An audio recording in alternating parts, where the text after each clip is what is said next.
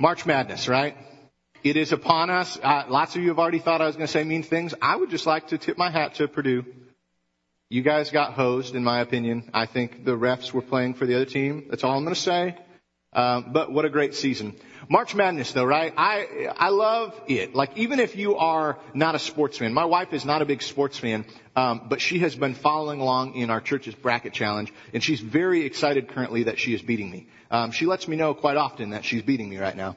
And uh, but there's something about it, right? March is great because people can go from just being like a nobody to being kind of immortalized because they hit one shot, they made one big mistake, they did all sorts of things. And every year around this time of year, I feel like the dominant question that will always kind of come back into people's mind because lots of people are thinking about basketball is the silly question of who is the greatest of all time? Who's the GOAT?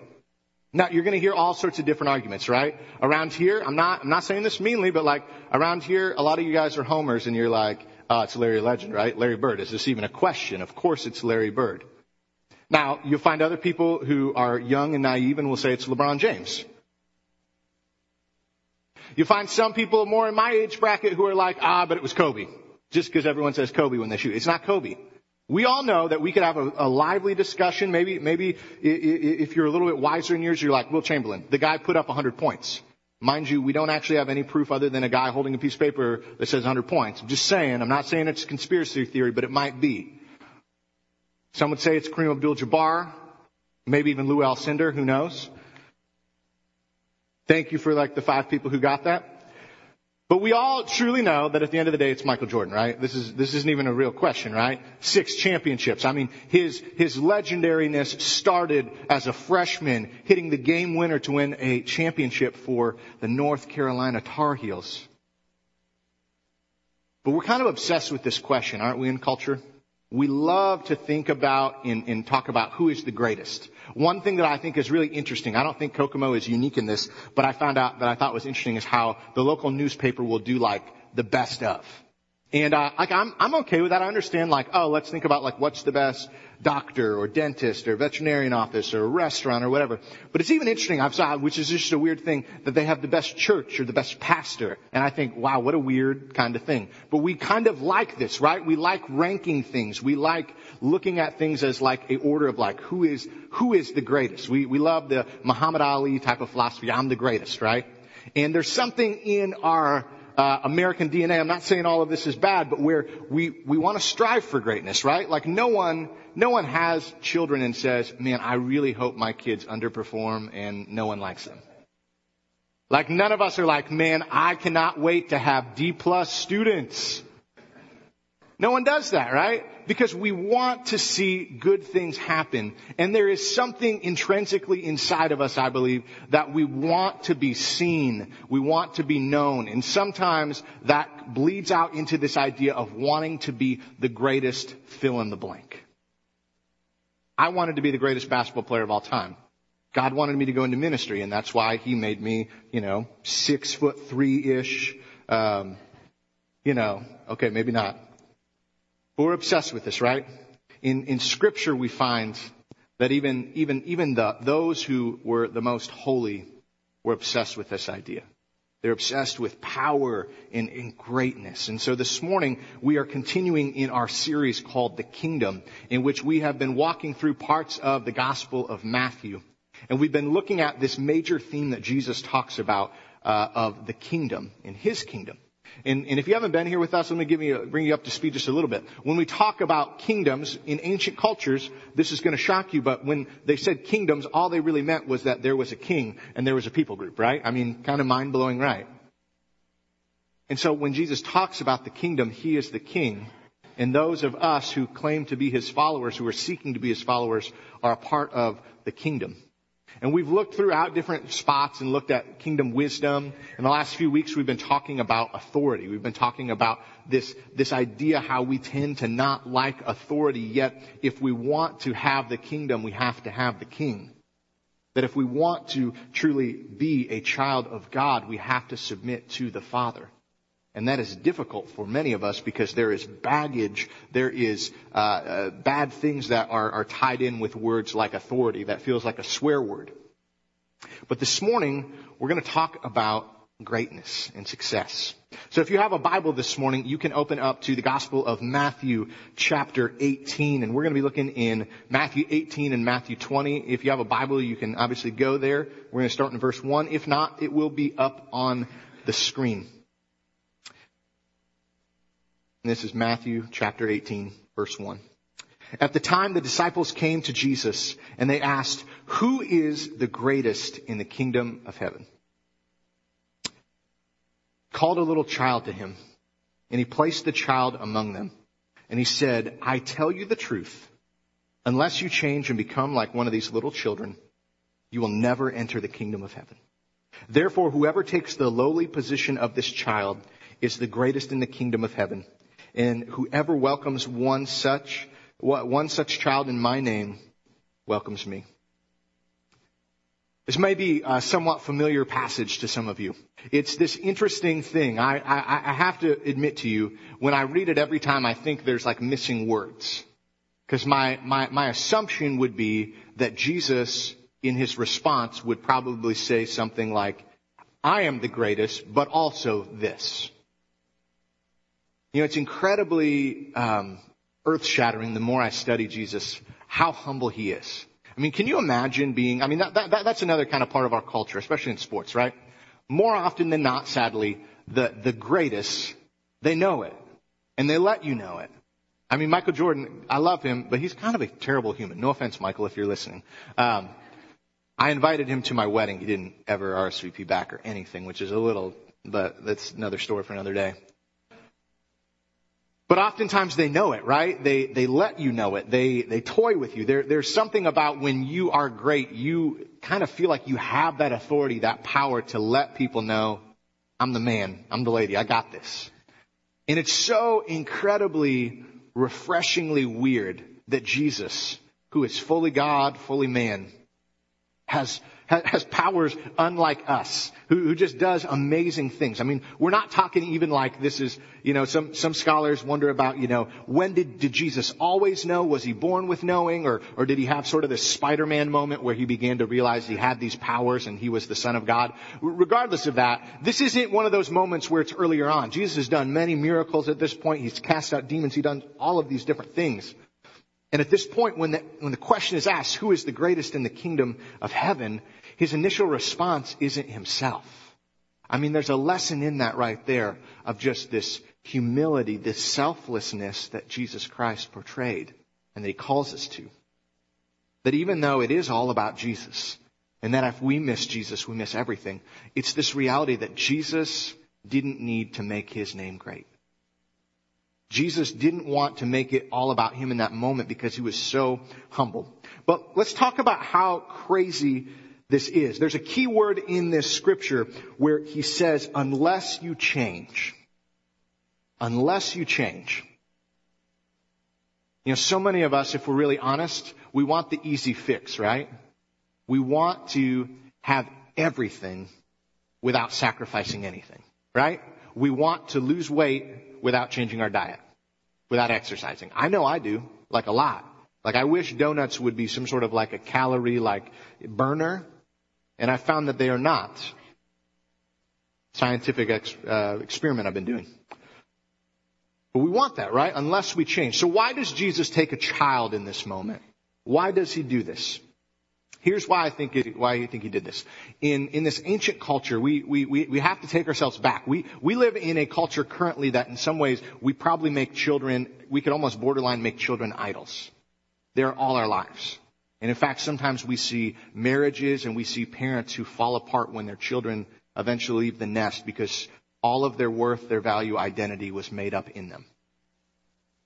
And that's an overcorrection. But in this ancient culture, in a lot of ways, children were not seen with much value at all. They were not allowed to be used in uh, most legal type of things as a witness. Uh, they didn't really have any much power. Oftentimes, they were really there. They were really oftentimes procreated. Well, I'm not going to get into the, the PG-13 reason why they were procreated. I think we all know that. But it was typically so that they could have help. You know, they would become uh, help around a farm, help around a certain shop. Uh, but oftentimes it wasn't until they hit more of an age of puberty and they could become um, marrying age and things like that, or, or, or more heavy working age, that they were seen as valued. In a lot of ways, even seen hardly as human. And so in this moment, as these, these men, these disciples who feel, have to feel at this point, like I don't know about you, but if, if, if I was riding with Jesus through all of this sort of thing, there'd be part of me that'd start feeling pretty good about myself. Like I got chosen. like all these other losers, they didn't get chosen. I am walking around with the son of man. I am hot stuff.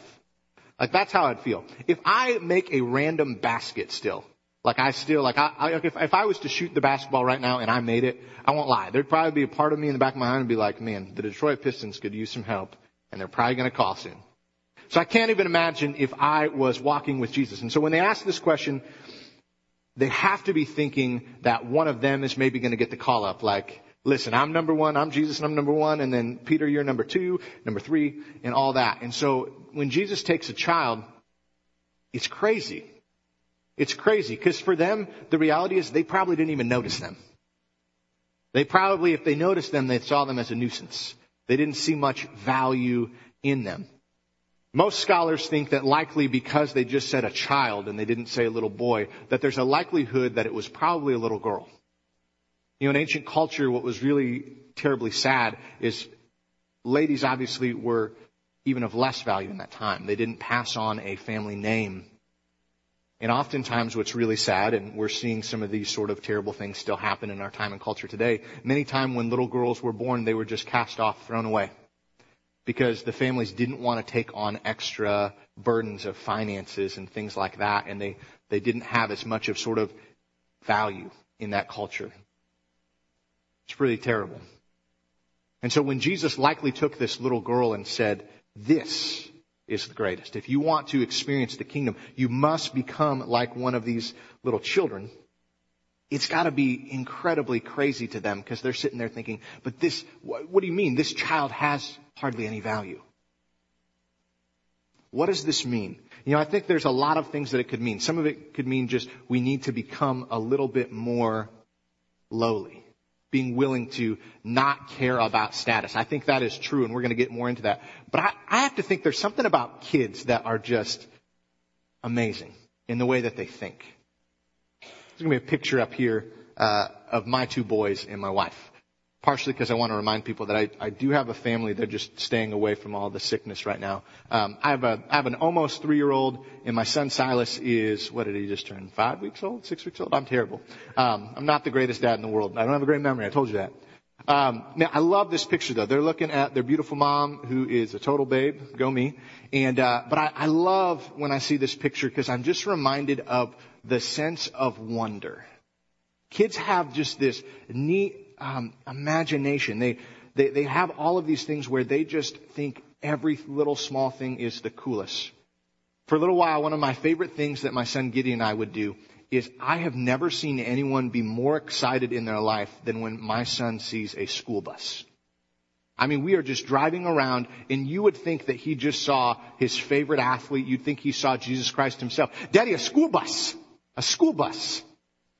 He loves it. There's so much joy, so much excitement. You know, I wonder if part of what Jesus meant was, hey, I want you to be excited. I want you to have a sense of wonder, an awe, a enthusiasm like a child. I think there's some of that. The other thing I wonder about is if it's kind of like how my son Gideon likes to play this game that I'm not really a part of, I get forced into, called Catch Me. Anyone else have kids who do this? My son has this weird thought that he thinks his dad is athletic. Every kid, it's kind of amazing, right? Every kid thinks their dad is way like stronger and buffer and more an action hero than they are. I've gone back in time and looked at pictures of my dad and I'm like, man, I trusted him way more than I should have as far as like, like I, like on the playground, I definitely told people that my dad could beat up their dad and that was definitely not true. No offense, Dave. Just saying.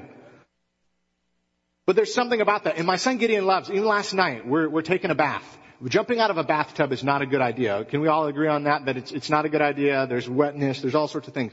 And he just jumps. Like there, this kid does not have, uh, you know, hops like his dad. Well, maybe he does have hops like his dad. Um, you know, he gets about like a half centimeter off the ground after leaning down as far as he can. But he just does this sometimes where it's like the trust fall game. He just jumps and he's like, catch me, daddy. And then, you know, thus far, knock on all the different woods in case some of this isn't real. I have caught him every time to the point that he hasn't like gotten hurt. But I think in some ways what's been scary is that he is almost getting like more and more brave about it. Like dad caught me last time. Let's see what happens this time. But he always loves to say, great catch, dad. Great catch. I love it. I think it perfectly represents this idea of what Jesus is talking about. That there's something about a child that when they're in a positive, good family unit, there's something about a parent that they just wholly trust.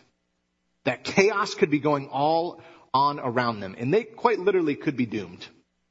And yet they have this peace and this trust in their parents, in their father, that they're not going to let them fall. That everything's going to be okay. And I'm going to listen in those moments. I think that's what Jesus meant when he talks about this idea that if we would humble ourselves and stop trying to be adults, because let's be honest, one of the worst things about adult, being adults, right, is stress. Right? I mean, kids stress too, but we overthink everything, don't we? We go through this list of worst case scenarios. We oftentimes spend more time trying to figure out plans ourselves than we spend praying to God for answers. I'm really guilty of that. I will do a five second prayer of God, please help me and spend three days trying to figure out how I can do it without him. And you know what? Almost every time my plans unravel. And almost every time he comes through. Not the way that I want it all the time. I should say he always comes through, but most times he comes through in the way that I was hoping. And it's good. I think if we could be like children, we could really experience the kingdom in a great way. But I love this too because here at South Creek, we deeply and desperately uh, desire to be a next generational church. We, we, we care about them. We want to be invested in them and the lives of their family. And, and, and some of the root of why that matters so much are verses like this. And, and it's because this. We value children because Jesus valued children. We value children because Jesus valued children. And they are our future and they are image bearers of God. You know, one of the, the most incredible moments, I think, of Jesus doing that with that little girl is what he was doing is he was giving back dignity. He was giving back her original identity as a daughter of the one true God. She was reminding that the worth and value does not come from what you can do and what you can't do. It doesn't come from what society and culture says this person has, but their value comes deeply from just being an image bearer of Christ. I mean, that just still blows my mind and gets me like all sorts of worked up when I just think about God loves us so much that he made us in his image. That there's something distinctly unique about us, different than any sort of other animal. And as culture tries to keep moving and saying, well, maybe we're just primates and all this and that and the other, and we're not going to get into science, and, and we shouldn't do stupid battles of science versus um, Christianity because I think those are dumb battles. That's a different story. But there's something deeply beautiful about the fact that every single one of us, no matter what our story is, no matter our family of origin, our background, no matter what we've done, that we have so much worth and value just being a son and a daughter, just being created in the image of God. And man, I don't know about you guys, but that's really good news. And that makes me super pumped. But that's one of the reasons why. But again, the key word from that verse was unless we change. Unless we change. We can't coerce, we can't try to manipulate the kingdom of God to work for our own gains. We have to be humble. We have to try and experience this idea of weakness. Because the truth is, when we are most weak, when we most allow ourselves to be like a child and vulnerable, that's when God is most strong. When we begin to live our life out of His strength rather than our strength. Man, we're cooking with gas then. How many of you guys have ever heard of helicopter parents?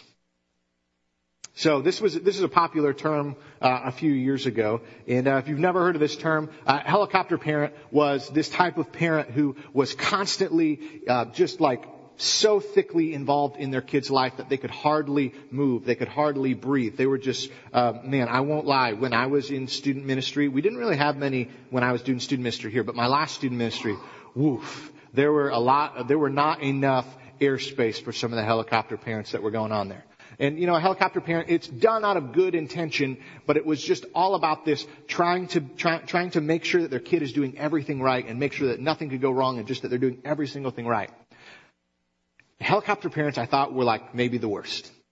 But it's gotten worse, my friends. I recently was reading an article and I thought it was interesting in, which now there is a new rise of parenting that is called lawnmower parents. Anyone ever heard of a lawnmower parent? So here's the difference between a helicopter parent and a lawnmower parent.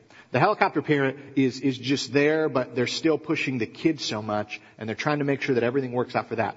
The lawnmower parent is the parent who makes sure that nothing bad happens to their child. And anything that gets in their way, anything that kind of tears them down, they are just going to run over it like a lawnmower. This is the style of parenting that says, um, there's no way that my perfect child could do anything wrong. You must be mistaken.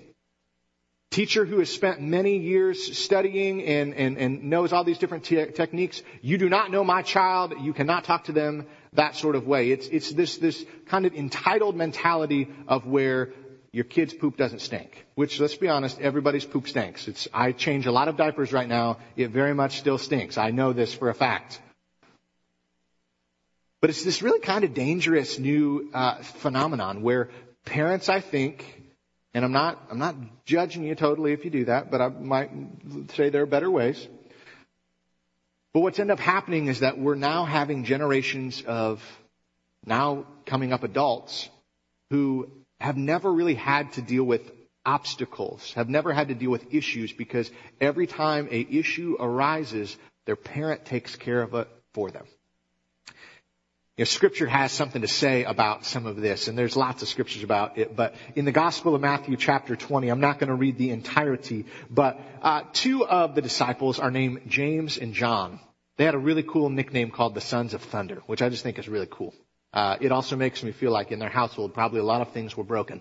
Um, but imagine this: they are following Jesus for a long time. Things are going great, and their mom, though, decides one day as they're hanging out, and uh, I'm sure it's probably like the classic thing, like, "Hey, Jesus, mom wants to have us over to our house. She's got pizza rolls. Can we go?" And they go, and. Uh, but this mom kind of has this audacity to say to Jesus, hey, will you grant me this request? Uh, when, when, when, when your kingdom has, has fully came, can my son sit on the right and left of you? Basically what she's saying is, can they be the top dogs? Can they be kind of, you know, your, your, your right and left hand men? And there's this, there's the, now, now, I'm, I'm, we can't say for sure for James and John. You know, let's give them maybe a little bit of benefit of the doubt that maybe their mom was just overreaching and not being nice. But there's part of me that's got to say like, listen, mom, I've noticed that Jesus seems to be really compassionate towards women. Could you maybe just ask her this? Because if we ask, he's going to say no. Um, it's sort of like when, when you know, like one of your parents won't say yes when you want to go stay the night at someone's house, so you ask the other one who's a little bit more of a softy. Y'all know which parent that is, right?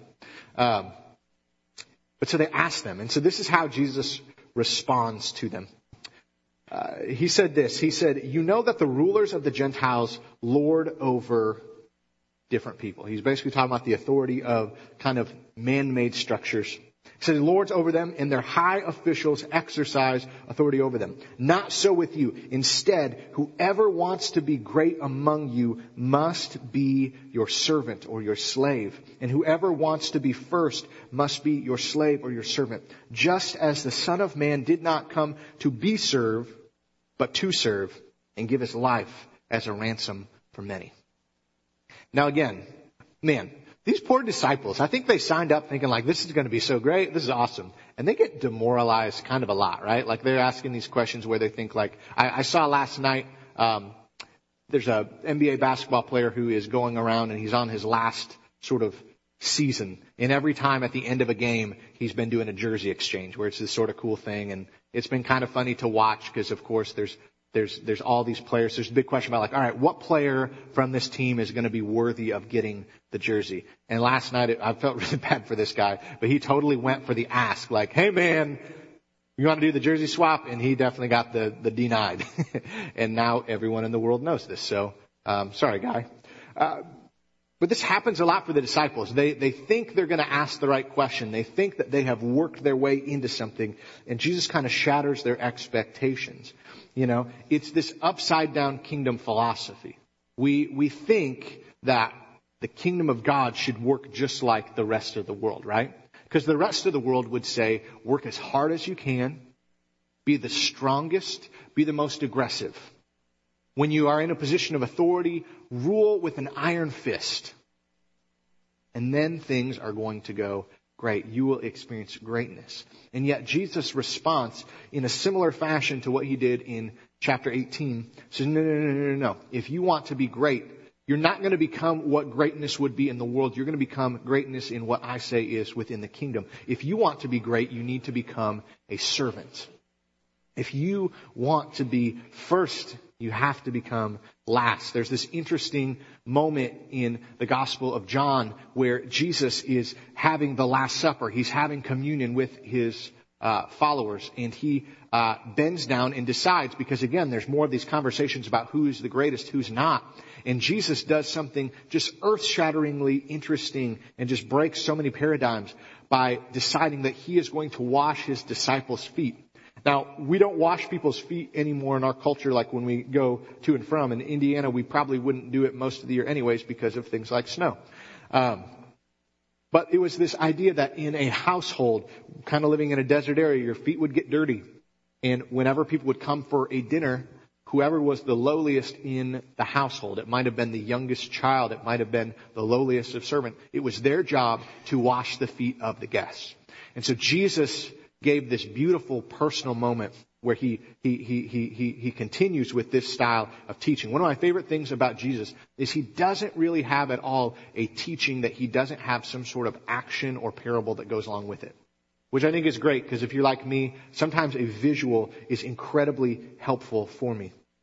And so he bends down and he washes all of his disciples' feet because he wants them to understand this idea of being a servant, being humbled. Man, if you've never experienced a foot washing experience, uh, this is my little plug. Uh, on Holy Week, uh, the week before Easter, Thursday, 6:30, we're having a worship night here. We'll have worship, we'll have communion, and there'll be optional foot washing at the end. And uh, if if you're not into the feet thing, we can work out something else with hands and things like that. But it's such a beautiful moment. You know what I found when it comes to certain experiences like that? I think we don't want to do them because they can kind of feel uncomfortable, right?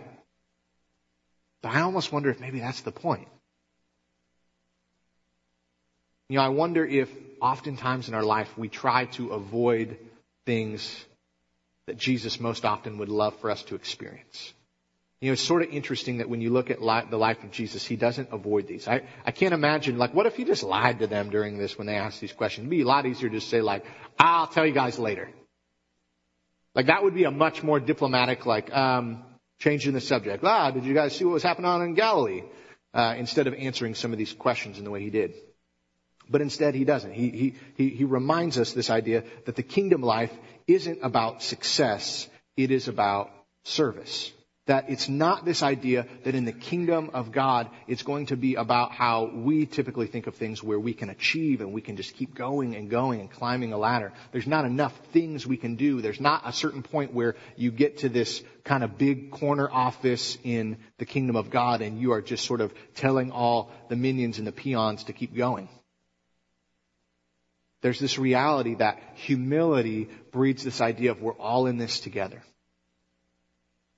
and that I am going to do these lowly things as well. And part of the reason why we do this is that if we want people to see a Jesus who is deeply loving, who is with us, who, who gets down in the trenches, how are they going to see that if they don't see his followers doing those same things? How is it that a world who is desperately longing for an authority figure, a God, something higher, who deeply and desperately loves him, how are they going to know that if we don't live it out? We do these things because it reflects this idea of a God who humbled himself even just to come here to this earth, to live the life that he did, and to die the death that he did for us. Man, is that good news. There's a verse in the Gospel of John, chapter 15. It's one of my favorites. And it simply says this. It says, abide in me and I in you. Some translations would say remain where it says abide. As the branch cannot bear fruit by itself unless it abides in the vine, neither can you unless you abide in me. I am the vine and you are the branches. Whoever abides in me and I in him, they will bear much fruit.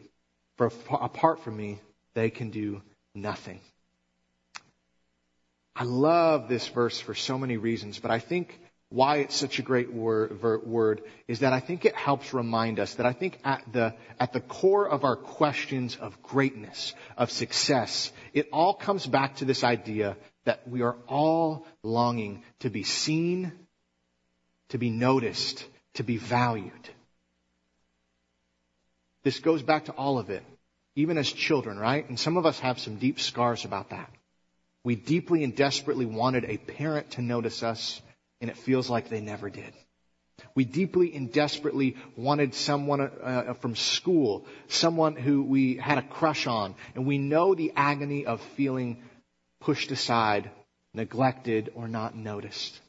And so when Jesus teaches this idea about abiding in Him, it's this idea that, listen, this is simple. If you would just remain in me, if you would just stay close to me, it wouldn't matter. You would stop asking those questions about how do I become the greatest? Where do I rank all time? We begin to forget and, and don't even care about platforms, prestiges. We don't care about the comfort and we care far more about just being with our Abba Father, our Papa. We just care about wanting to be. It goes back to this idea of being a child. You know? Right now, I love playing with my son Gideon. I love playing ball. You know why?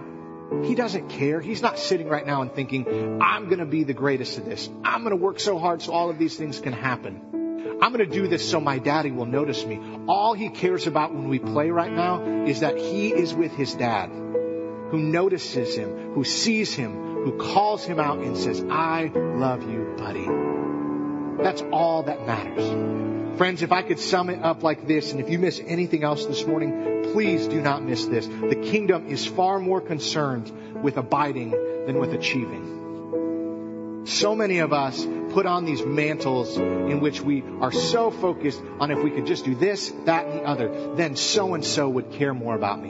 And oftentimes we relate this over to our relationship with God. Listen, you cannot do enough things to earn the love of God. Do you know why? You can't do anything to earn the love of God. It's already there for you. You just have to reach out and grab it. You just have to choose to remain with Him, to be in Him. You just have to choose to say, Jesus, I can do nothing apart from you. Nothing good can happen out of me. It only can come flowing out of you. And God, I am empty without you. I am broken without you. And I am desperately in need of you. And all you have to do is cry out and say, Lord, I need you. I have fallen short. There's nothing else I can do. Daddy, hold me. And I promise you, He is good and He will reach out touch you. He sees you. He loves you. He values you. Stop trying to earn it yourself. He already earned it for you. My friends, I'm going to ask you to stand in this moment. I'm going to pray for us. Would you take this time as we sing this song to hear from your Abba Father? Hear, son, daughter, I deeply and desperately love you. And hear if maybe there's something he wants to say to you, some mission he has for you. Let's pray. God, I thank you for who you are. God, I thank you for the fact that God, you love us so much that God, you chose to come here to be with us, to abide with us. And God, you just say, if you will just be with me, if you will just stay in my presence, if you will just receive me like a child, everything else will fall in place. You won't be perfect. I don't expect you to. No one expects their child to be perfect. They just expect them to listen and try harder and to just keep coming back to Him. Father, this morning I pray that maybe if there's someone who, who, who has been distant from you, maybe, maybe they've been, they've never been close to you, or maybe they've wandered off. God, I pray this this morning that they would know that you are good and faithful to forgive. That God, if there's brokenness, there's sin in their life, that God, if they would just confess that and they would just ask for forgiveness, they would know with confidence that you will forgive them, that you will draw them in. And God, I pray that they would know that there is a party going on in heaven in this moment for them. God, I pray for all of us that God, we could understand this idea that when Jesus said that, that, that his burden is light, that we should take upon his yoke. That God, we could set aside any sort of expectations the world has put upon us, any expectations we put upon ourselves, and we would just take up on the mantle of son and daughter. Because God, it is there that we find freedom. God, we love you. We thank you for Jesus. It's in his name I pray. Amen.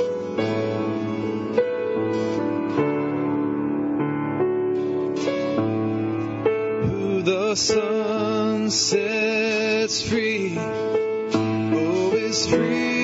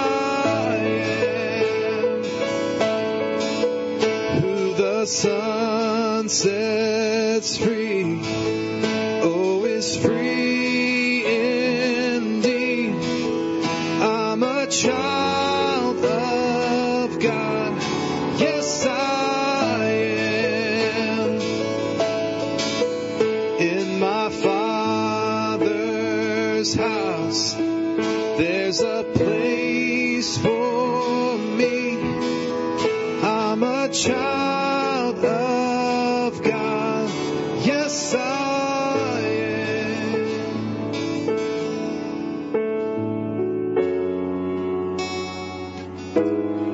This morning we're going to end a little bit differently. We don't do this all the time, but um, in certain moments when people ask or uh, we just feel led by the Spirit to want to do this, uh, throughout the beginning of the church, when when someone would maybe have a sickness, something major was going on in their life, talks about in James that you'd call together, together the elders of the church and they would lay hands and they would anoint the person with oil. And it was this symbolic act to just say, uh, we believe that God is going to do great things and, and we're just asking God to do what only God can do. I'm going to invite my friend Terry Miller and his family on up. Terry uh, is one of my favorite people in the world. Uh, when I think of humility and a servant heart, you can't find uh, many greater than Terry. And uh, also the world's greatest cheesecake you'll ever have. Uh, if you don't believe me, make me a cheesecake and I'll let you know. Terry, though, has been uh, going through some different series of uh, things going on with his heart. And uh, soon enough, on April 4th, my wife's birthday, uh, he's going to be having uh, surgery to have some stents put in. And uh, there's there's some other things that may be going on in the midst of this. But uh, I asked Terry if it'd be all right if we could uh, anoint him and lay hands upon him and just ask God to continue to do what only God can do and ask God to continue to give us comfort and confidence in this moment. So I'm going to ask if you feel comfortable uh, for some of you to come forward, and we're going to lay hands uh, on Terry, on his family, and, and I'm going to anoint him, and we're going to pray.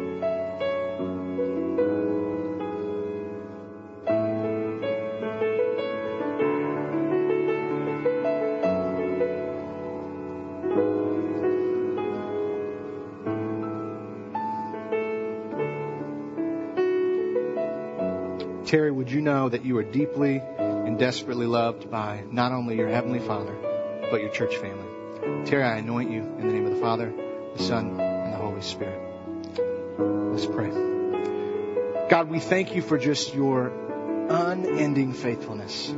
God, even when it feels like, God, we, we have used the last drop. God, even when it feels like, God, we've done too many things wrong, that there's no way that, that, that, that God, you are done with us. God, you constantly amaze us as you continue to take care of us. God, you continue to just come near us. And God, you continue to call us nearer to you. God, I love my friend Terry so much. God, I love his family. God, they have been such, such a gift to me and my family. God, they've been such a gift to this church. God, so many hours of, of service, of prayer, of just many things to this church. God, I know, and that goes beyond. He has loved you for a long time. God, as he is going to have surgery on the fourth, God, I pray now that you would calm any nerves. God, I pray that as, as there have been many things that have been unknown, that God, we have just been walking by faith. God, that is the only true place where we can find peace.